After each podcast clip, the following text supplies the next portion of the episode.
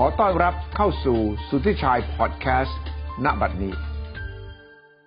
สนับสนุนโดยบริษัทกาแฟดำจำกัด ช่วงนี้แน่นอนครับ เรื่องเงินหายไปจากมือถือโดยที่ไม่ได้ทำธุรกรรมอะไรอยู่ดีๆ ถูกดูดออกไป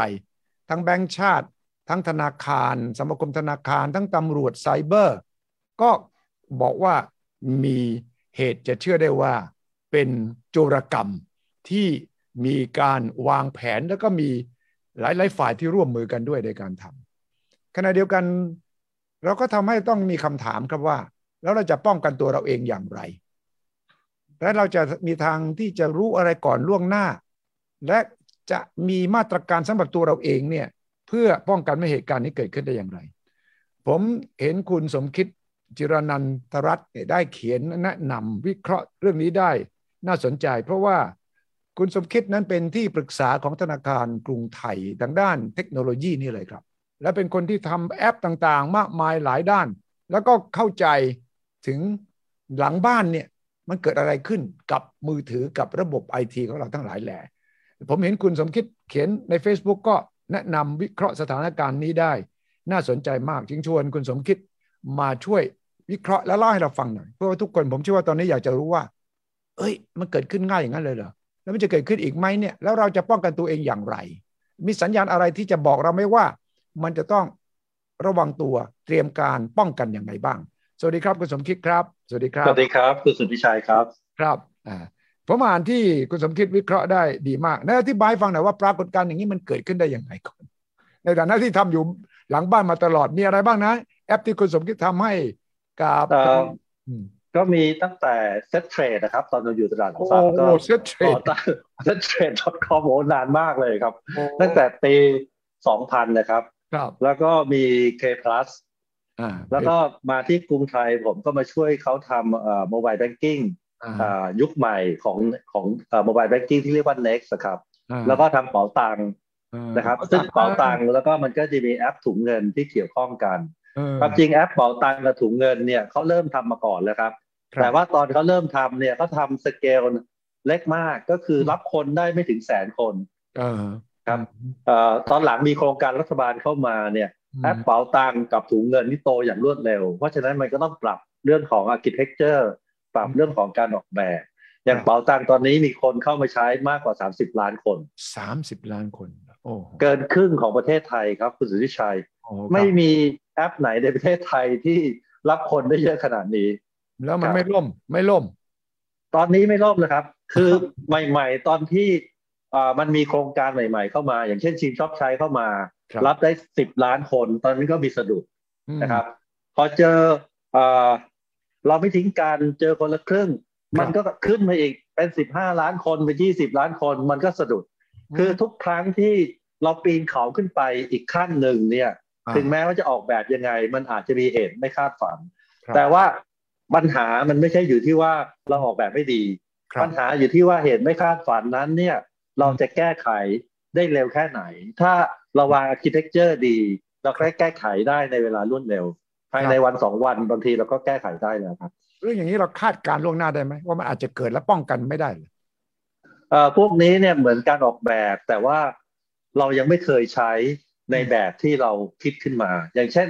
รถที่ออกแบบใหม่ๆครับ รุ่นแรก ๆ มันก็จะเจอปัญหาที่เขาอาจจะคาดไม่ถึงครับอย่างเช่นผมยกตัวอย่างคนละครึ่งนะครับ ตอนลงทะเบียนเนี่ยเราเราก็คิดว่าเราสามารถรับได้หนึ่งล้านคนสองล้านคน แต่ว่าเข้ามาสิบล้านคนอย่างเงี้ยพร้อม ๆกัน มันก็ติดปัญหาได้ หรือว่าไอ้ตัวตัวที่เราทำคนละคนละครึ่งรอบสองเนี่ยครับ ที่รับคนมาสามสิบล้านคนครับ ตอนนั้นเนี่ยผมคิดว่า เราก็คิดว่าเราออกแบบดีแล้วนะครับ แต่ว่าพฤติกรรมของร้านค้าเนี่ย เปลี่ยนไปจากที่เราคิดก็คือร้านค้าเนี่ยจะเข้ามาดูเซตเมนต์ตอนสี่โมงเย็นครับนะครับ ซึ่งเป็นเวลาที่กระทรวงการคลังเนี่ยโอนเงินให้ร้านค้าเราก็พยายามบอกว่า อย่าโอนเข้ามาตอนที่มันใกล้ๆพีเพราะว่าคนละครึ่งเนี่ยจะพลิกตอนเย็นนะครับ เพราะฉะนั้นพยายามโอนเงินเข้ามาบ่ายสองหรือบ่ายสามจะโอนเข้ามาตอนเย็น แต่ว่าด้วยเหตุปัจจัยอะไรก็ก็ตามเนี่ย ทุกครั้งก็จะต้องโอนเข้ามาตอนเย็นนะครับ มันก็จะเจอเหตุการณ์แบบนี้ แต่ว่าผมคิดว่าเออมันก็เป็นเรื่องดีนะครับ ที่เราเจอเหตุการณ์แบบนี้ เราก็มีโอกาสที่จะได้เห็นมีโอกาสที่จะได้ปรับ แล้วตอนนี้ผมเชื่อว่าทั้งเป๋าตังแล้วก็ถุงเงินเนี่ย สามารถรองรับคนเนี่ยได้มากกว่า 30 ล้านคน ซึ่งก็ถือว่าเป็นแอปของคนไทยที่รับผลได้มากที่สุดนะครับ มากที่สุดเลยใช่ครับ ที่ทำมาทุกอย่างเนี่ย คุณสมคิดก็ต้องเกี่ยวข้องกับเรื่องการโอนเงิน การตัดเงินใช่ไหมประสบการณ์คือผมผมผมอยู่ในฐานะที่เป็น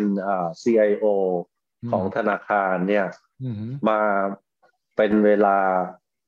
หลายสิบปี หลายสิบปี คือถ้านับตั้งแต่ตลาดหลักทรัพย์เนี่ยผมเป็น CIO ของตลาดหลักทรัพย์ นับรวมมาด้วยเนี่ย ผมอยู่ที่ตลาดทรัพย์สิบสองปี นะครับ อยู่ที่ธนาคาร UOB เนี่ยเจ็ดปี อยู่ที่กสิกรไทยเนี่ยเกือบสิบปีงั้นถ้ารวมๆแล้วเนี่ยก็เกือบสามสิบปี ในฐานะที่ดูแลระบบทั้งตลาดทุนแล้วก็ตลาดเงิน ก็มีโอกาสเข้าใจโครงสร้างของระบบต่างๆนะครับ ทั้งระบบคอแบงก์ระบบเครดิตการ์ดระบบโมบายแบงกิ้งก็ก็มีโอกาสที่ได้ดูแลหลายตัวครับ ครับนั่นแหละ พอเกิดเรื่องที่เงินหายเนี่ยล่าสุดบอกว่าหมื่นกว่าราย ค่าเสียหายร้อยสามสิบล้านบาทเนี่ยสิ่งที่แรกที่คุณสมคิดคิดเนี่ยคืออะไรว่าว่าแล้วหรือว่าเฮ้ยไม่เกิดขึ้นได้ยังไง คือโดยปกติเรื่องแบบนี้มันก็เคยเกิดอยู่บ้างอยู่แล้วนะครับ ทั้งเมืองไทยแล้วก็ประเทศอื่นๆ แต่ส่วนใหญ่ที่เกิดและผมเห็นเนี่ยก็คือเกิดจากข้อมูลที่รั่วไหลนะครับอาจจะรั่วไหลจาก ธนาคารอาจจะรั่วไหลจากตัวเราเอง หรืออาจจะรั่วไหลจากร้านค้านะครับ หรืออาจจะรั่วไหลจากบุคคลที่สามเป็นไปได้ทั้งสิ้นแต่บุคคลที่สามก่อนนะครับอย่างเช่นบุคคลที่สามเราไปใช้จ่ายบัตรเครดิตที่ปั๊มน้ำมัน พนักงานปั๊มน้ำมันเนี่ยก็อาจจะถ่ายรูปเลขทะเบียนเลขของบัตรเครดิต หรือว่าด้านหลังตัวอักษรตัวเลขสามตัวด้านหลังบัตรเขาก็อาจจะถ่ายจำนวนมากๆ ก็ได้นะครับ หรือว่าร้านค้าที่เราไปลงทะเบียนแล้วเราก็เอาเลขบัตรเครดิต หรือบัตรเดบิต เนี่ยไปติดแล้วไปในแอปของร้านค้าซึ่งถ้าเกิดระบบของร้านค้าถูกแฮ็กข้อมูลนั้นก็จะหลุดไป ครับ หลังๆเนี่ยผมไม่ค่อยได้ยินว่าระบบรั่วไหลจากระบบฐานข้อมูลของธนาคาร เพราะว่าธนาคารเนี่ยมีความเข้มข้นเรื่องนี้มาหลายปี แล้วแบงก์ชาติก็ตรวจสอบอย่างเข้มข้น แล้วก็ธนาคารเนี่ยก็ต้องทำตามมาตรฐานขั้นสูงของอบริษัทเครดิตการ์ดนะครับก็คือมาตรฐานที่เรียกว่า PCI DSS ครับนะครับ ซึ่งเป็นมาตรฐานขั้นสูงเลย ซึ่งธนาคารเกือบทั้งหมดเนี่ยต้องปฏิบัติตามนั้นนะครับ ผมก็ไม่ได้ไม่ได้คิดว่า เสียงคุณสมคิดหยุดไปแต่ว่าน่าสนใจมากครับว่า คนที่เข้าใจเรื่องอย่างนี้อย่างคุณสมคิดเนี่ย วิเคราะห์ให้เราฟัง ว่ามันมีช่องโหว่ช่องว่างอะไร ที่ทำให้เงินถูกดูดออกไปได้ เพื่อเราจะได้เตรียมการถูก เพื่อเราเองจะได้ป้องกันถูก เราได้ยินทั้งจากแบงก์ชาติ แล้วก็จากตำรวจไซเบอร์แล้วครับ ว่าก็แน่นอน เบอร์ บัตรเครดิต บัตรเดบิตของเรา ตัวเลขสามตัวข้างหลัง บางครั้งเราเผลอเรอบางครั้งเราไม่ตรวจรายละเอียดของเวลาเขาหักเงินเรา แต่ว่ามันมีอะไรที่มันละเอียดกว่านั้นที่ ผมเชื่อว่าคุณสมคิดจะไล่เราฟัง และแนะนำบอกกับเราว่า มันเกิดจากอะไรได้บ้าง ทางเทคนิค และมันเกิดจากวิธีการที่เราเองเลินเลิก หรือว่าถ้าเป็นคนที่ตั้งใจที่จะหาทางเจาะหาเราแล้วเนี่ย ยังไงยังไงเราก็ป้องกันยาก ฉะนั้นเวลาเราจะยื่นบัตรให้เบอร์ใคร บัตรเครดิตหรือบัตรเดบิตก็ตามเนี่ยเราควรจะต้องระมัดระวังอะไรบ้าง เพราะมันก็จะเกิดขึ้นอีกนะครับ แล้วก็หนีไม่พ้นนะครับว่านี่คือยุคแห่ง cashless society ที่ยังไงยังไง ไทยเราก็ต้องเดินตามแนวทางแนวโน้มของทั้งโลก ครับ คุณสมคิดกลับมานะครับ คุณสมคิดครับครับโอเคครับได้ยินไหมครับ โอเค ว่าต่อเลยครับ ว่าต่อเลยครับคือปกติเนี่ยข้อมูลมันมักจะรั่วไหลจากแหล่งต่างๆนะครับ ที่ข้อมูลมันไปอาศัยอยู่ด้วย แต่ครั้งนี้เนี่ยหลังจากที่ผมได้ยินเหตุการณ์จากธนาคารแห่งประเทศไทย แล้วก็จากสมาคมธนาคารไทยแล้วเนี่ย ผมก็มีความสงสัยว่า เอ๊ะทำไมมันเกิดขึ้นกับรายการเล็กๆแล้วมันมีหลายรายที่เกิดขึ้นในขณะที่เขาไม่เคยใช้บัตรเครดิตหรือเดบิตเลยนะครับ ผมก็เลยตั้งข้อสันนิษฐานว่า เป็นไปได้เหมือนกันว่า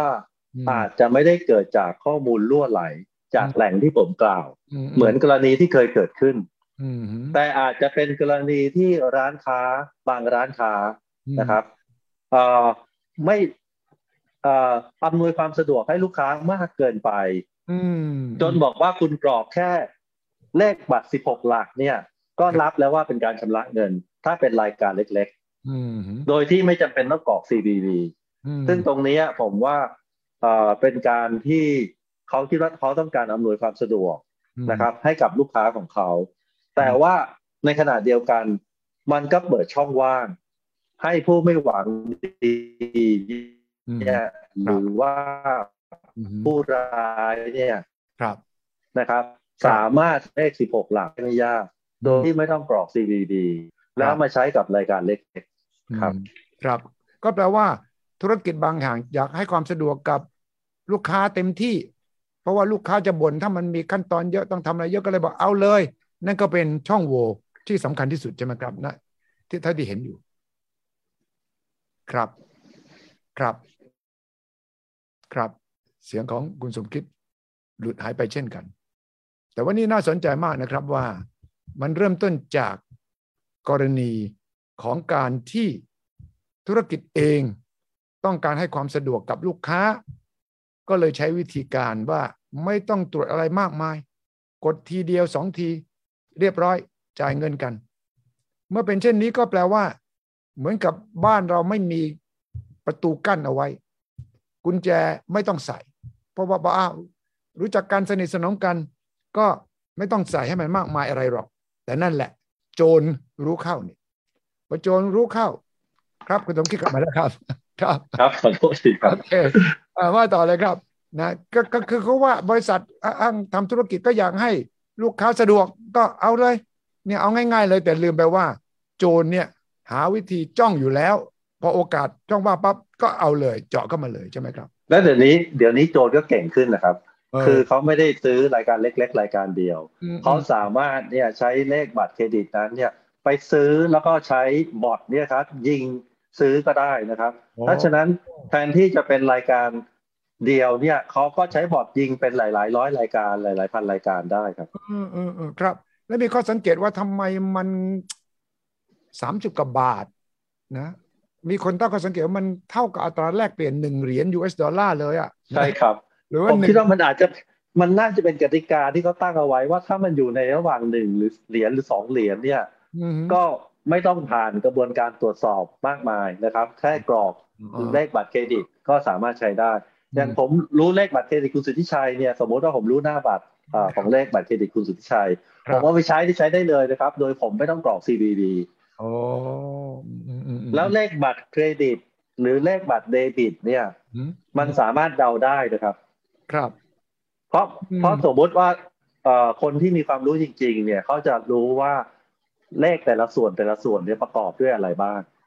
แล้วก็ส่วนใหญ่ก็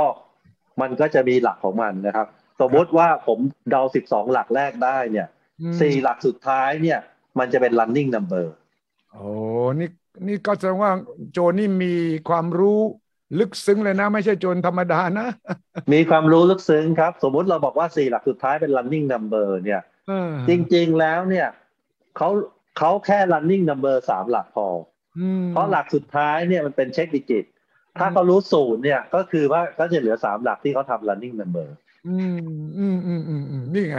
ฉะนั้นก็แสดงว่าเราต้องทำอะไรมากไปกว่านี้แล้วล่ะนะเอาละ ข้อเสนอแนวคิดคำแนะนำของคุณสมคิดคือยังไง ใครต้องทำอะไรบ้างเพื่อป้องกันเหตุการณ์เช่นนี้ คือผมคิดว่าข้อที่หนึ่งเนี่ยเราคงจะต้องระมัดระวังมากขึ้นหลังจากเหตุนี้เกิดว่าเราอาจจะต้องคุยกับร้านค้านะครับ ซึ่งส่วนใหญ่ร้านค้าที่ทำแบบนี้เนี่ยอาจจะเป็นร้านค้าใหญ่ ๆ นะครับ หรืออาจจะเป็นเว็บใหญ่ ๆ ที่เขาบอกว่าเขามีกำลังในการที่จะรับผิดชอบ ถ้าหากเสียหายเขายินยอมที่จะชดใช้เขาเลยสามารถที่จะต่อรองกับวีซ่าหรือแมสเตอร์คาร์ดได้ ว่าถ้าเกิดกรณีแบบนี้เขายอมชดใช้ แต่ว่าถ้าประเทศเราบอกว่าไม่ได้มันเกิดเคสแบบนี้เนี่ยแล้วเรายอมรับความเสียหายไม่ได้ เราก็ต้องบอกเขาว่าคุณต้องใส่ CVV นะ เราถึงจะยอมรับรายการนี้ ถึงแม้ว่ารายการจะเล็ก คุณก็ต้องใส่มา ไม่งั้นเนี่ยเราจะไม่ให้ธนาคารในประเทศไทย ยอมรับ การการใช้จ่ายในลักษณะแบบนี้ อันนี้ก็สามารถทำได้ อันนี้ข้อที่หนึ่งนะครับ ข้อที่สองเนี่ย ระบบธนาคารส่วนใหญ่ก็จะมีระบบที่เป็นระบบหลังบ้าน ที่เรียกว่า fraud detection ครับนะครับ ระบบ fraud detection ซึ่งธนาคารใหญ่ ๆ เนี่ยมักจะมีอยู่แล้ว แต่ว่า fraud detection เนี่ยเขาก็จะดูรายการที่ผิดปกติ แล้วจะละเว้นรายการเล็กๆ ก็ถือว่าไม่เป็นไร ถ้าเกิดขึ้นก็มันเสียหายไม่มากนะครับ ซึ่งตรงนี้เนี่ยถ้ามันเกิดเคสแบบนี้ ก็ต้องไปใส่คอนฟ lict นะครับ หรือวิธีการให้ fraud detection เนี่ย ไปตรวจสอบรายการเล็ก ๆ ที่ผิดปกติด้วยครับนะครับ อันที่สามเนี่ยต่อเนื่องจากอันที่สองก็คือว่าระบบแจ้งเตือนนะครับ ธนาคารเนี่ยจะมีระบบแจ้งเตือนนะครับ ว่าโอเค คุณมีรายการ ชำระเงินอย่างนี้เกิดขึ้นครับ อย่างของ K plus เนี่ยก็จะแจ้งไปทุกรายการไม่ว่ารายการเล็กหรือรายการใหญ่ ก็จะแจ้งไปที่โมบายแบงกิ้งของ K plus หมด แต่บางธนาคารก็ไม่ได้แจ้งทุกรายการนะครับ รายการเล็ก ๆ เขาบอกเขาเอาเขาไม่แจ้งหรอกเพราะว่ามันสิ้นเปลืองนะครับ เพราะพอไม่แจ้งเนี่ยลูกค้าก็ไม่รู้ว่ามันมีรายการแบบนี้เกิดขึ้น สมมุติว่าแจ้งไปลูกค้ารู้ลูกค้าก็จะบอกว่าเฮ้ยอันนี้ฉันไม่ได้ทำนี่ก็สามารถที่จะดีเทคก่อนได้ นะครับยันคนที่มีโมบายแบงกิ้งได้รับการแจ้งเตือนทุกรายการเนี่ย ผมคิดว่ามีประโยชน์อย่างผมก็ต้องดูทุกวันนะครับ อย่างกรณีของ K plus เนี่ยถึงแม้ว่าผมยังไม่เรียกแอป แต่ว่ามันจะมีบอกว่าไอ้ตรงไอคอนนะครับ มีบอกว่ามี notification ไหมถ้ามี notification เราก็เข้าไปดูนะครับ ว่ามันมีรายการอะไรเกิดขึ้นและเป็นรายการที่เราทำจริงหรือเปล่า ตรงนี้ก็จะช่วยได้ไม่ให้เกิดความเสียหายมากเกินไป นะครับ อีกข้อหนึ่งเนี่ย ผมคิดว่าถ้าไม่จำเป็นเนี่ยครับ ผมผมจะไม่เอาเลขบัตรเดบิต หรือเลขบัตรเครดิตไปลงทะเบียน กับแอปต่างๆนะครับ ผมจะใช้วิธีชำระเงินด้วยโมบายแบงกิ้งนะครับจะใช้สแกน QR หรืออะไรก็แล้วแต่ โดยเฉพาะถ้าเป็นร้านค้าในประเทศไทยเนี่ย ผมก็ใช้โมบายแบงกิ้งในการจ่ายหมด ทำไมถึงต้องใช้โมบายแบงกิ้งในการจ่าย เพราะว่าโมบายแบงกิ้งทุกครั้งที่จ่ายเนี่ย เราเป็นคนใช้ เราเป็นคนล็อกอิน เราเป็นคนเห็นรายการ เจ้าตัวเป็นคนทำหมด ไม่ใช่ว่าร้านค้าเป็นคนตัดนะครับ ถ้าเราเอาเลขบัญชีหรือว่าเลขบัตรเครดิต หรือเลขบัตรเดบิต ไปไว้ที่ร้านค้า ร้านค้าจะเป็นคนตัดนะครับ แล้วทุกครั้งที่ตัดเนี่ยเขาไม่บอกเรายกเว้นตอนสิ้นเดือนก็อาจจะส่ง statement มาให้เราครับนะครับ ซึ่งตรงนี้ผมคิดว่าก็บางครั้งมันก็เกิดขึ้นไปแล้ว เราก็ไม่ทันสังเกตถูกต้องนะครับถูกต้องอืมครับอืมทั้งหมดนี้เนี่ยทางแบงค์ชาติที่แถลงออกมาทั้งตำรวจไซเบอร์เนี่ย เห็นตรงกันไหมที่คุณสมคิดติดตามข่าวนี้เอ่อผมคิดว่าแบงค์ชาติเนี่ย ในกรณีแบบนี้เขาแบงค์ชาติค่อนข้างเข้มงวดนะครับ แล้วก็บางทีเข้มข้นกว่าต่างประเทศด้วยซ้ำผมเชื่อว่าเดี๋ยวแบงค์ชาติคงมีมาตรการออกมา หรืออาจจะมีไปแล้วก็ได้ว่า ลักษณะวิธีการที่ให้ธนาคารตรวจสอบให้ละเอียดมากขึ้นในทุกๆรายการ แล้วก็แจ้งเตือนลูกค้าในทุก ๆ รายการเนี่ย ผมคิดว่าแบงค์ชาติอาจจะเตือนธนาคารไปแล้วก็ได้นะครับ ซึ่งซึ่งผมก็คิดว่าธนาคารใหญ่ ๆ ทุกแห่งเนี่ย มีความสามารถที่จะทำได้ครับครับพอเกิดเหตุการณ์อย่างนี้คุณสมคิดซึ่งพยายามผลักดันให้ประเทศไทยเป็น cashless society เนี่ย คิดว่ามันเป็นอุปสรรค คิดว่ามันทำให้คนขาดความมั่นใจหรือว่าชะงักไม่บอกเอ้ยไม่เอาละ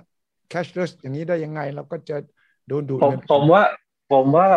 มันก็มีบ้างครับ คือทุกครั้งที่เกิดเหตุคนก็จะกลัว แต่ว่าถ้าเราเปรียบเทียบนะครับว่าถ้าเราเงินไปฝากธนาคารนะครับ หรือเรามีบัตร ATM แล้วเอาบัตร ATM ไปเบิกที่ตู้ธนาคารเนี่ย มันก็มีเคสที่เกิดขึ้น หรือเราเงินไปเก็บไว้ที่บ้านโจรก็มาปล้นบ้านเราก็ได้ ก็คือไม่ว่าจะเป็นวิธีไหน มันก็อาจจะมีเหตุ แต่ผมเชื่อว่าที่สำคัญก็คือว่า การที่มีเหตุเกิดขึ้นเนี่ย เรารู้ไหมว่าเหตุเกิดจากอะไร และเราป้องกันเหตุนั้นได้ไหม และเรามีองคาพยพต่างๆ เนี่ยก็คือมี player ต่างๆ ที่เกี่ยวข้องกับเรื่องแต่ละเรื่องเนี่ยเขาร่วมมือร่วมใจกันแก้ปัญหาไหมอย่างกรณีนี้เนี่ยธนาคารแห่งประเทศไทย ตัวธนาคารเอง กระทรวงดี นะครับ แล้วก็สมาคมธนาคารไทย ร่วมมือร่วมใจกันแก้ปัญหาไหมและแก้ถูกจุดไหมผมว่าถ้าแก้ปัญหาและแก้ถูกจุดเนี่ย เราก็เดินหน้าได้ แล้วก็สร้างความมั่นใจได้ อีกข้อหนึ่งที่ต้องเตือนกันบ่อยๆ ก็คือว่าส่วนตัวของลูกค้าเองเนี่ย ก็ต้องรู้ว่าข้อมูลหลาย ๆ อย่างเนี่ย มันเป็นข้อมูลพึงสงวนนะครับ ไม่ควรที่จะเผยแพร่โดยง่ายดาย อย่างเช่นนะครับ ข้อมูลพึงสงวนที่ผมเห็นว่าบางครั้งเนี่ย เราเผยแพร่ง่ายเกินไป เช่นเลขบัญชี เออนะครับ ผมเห็นเนี่ย บางครั้งบอกเลขบัญชีในอินเทอร์เน็ตเนี่ยครับหรือใน Facebook เนี่ยก็บอกเลขบัญชีเพื่อนไป ผมคิดว่าอันนั้นเนี่ยไม่สมควรอันนั้นนะครับ แล้วก็เลขบัตรเดบิตเลขบัตรเครดิต อันนี้ก็ต้องถือว่าเป็นข้อมูลพึงสงวน ควรจะเก็บไว้ในที่ที่ที่ปลอดภัยนะครับ เลขแม้กระทั่งเลขบัตรประชาชนผมก็คิดว่าเป็นข้อมูลพึงสงวน เพราะว่าเลขบัตรประชาชนเนี่ยได้หลาย ๆ ครั้งใช้ในการยืนยันตัวตน เป็นส่วนหนึ่งของการยืนยันตัวตน ใช่ใช่แต่ว่าเรารู้เหมือนว่าคนไทยเราจะเห็นว่าเลขบัตรประชาชนนี่โอ้ยใครอยากได้ก็ให้ไปเลย ขอกันทุกอย่างซึ่งตรงนี้ซึ่งซึ่งตรงนี้เนี่ยผมคิดว่าหลาย ๆ เรื่องเนี่ย เราคงจะต้องเข้มขึ้น อย่างเช่นว่า เวลาเข้าตึกเนี่ยครับ ครับเขาก็จะเอาบัตรบัตรประชาชนเราไปเลยนะครับกว่าเราจะได้คืนเนี่ยคืนตอนเย็น เออนี่ไง โอ้โหมันหลุดหายไปไหนตรงนีผมคิดว่ามันก็เป็น มันก็เป็นอะไรที่ เอ๊ะต่างประเทศผมก็ไม่เคยเห็นนะยึดบัตรประชาชนเราไปเนี่ยหรือยึด social security เราไปเนี่ยผมก็ไม่เคยเห็น ใช่อ่านี่นี่คือปัญหาแล้วตอนนี้เราก็จะไม่ค่อยสบายใจแล้วถ้าเราไปซื้อของแล้วเราควักเอา credit card เรา debit card เราไปจ่ายตังค์ แล้วก็เจ้าหน้าที่เอาไปแล้วก็เดินสักครู่นะครับ แล้วก็เดินหายไปเนี่ยเราเอ๊ะเอาไปถ่ายเก็บเอาไว้ว่าเนี่ยเออไปจดเบอร์อะไรประมาณนี้ใช่ไหมเออมันก็จะเกิดความระแวงขึ้นมามากขึ้นหรือเปล่า ถ้าอันนี้คุณสุทธิชัยจะสังเกตเวลาเราไปใช้ต่างประเทศนะครับเขาจะให้เราเขาจะรูดบัตรต่อหน้าเราเลยนะครับแล้วให้เราเซ็นชื่อหรือว่าใส่พินเนี่ยต่อหน้าเลย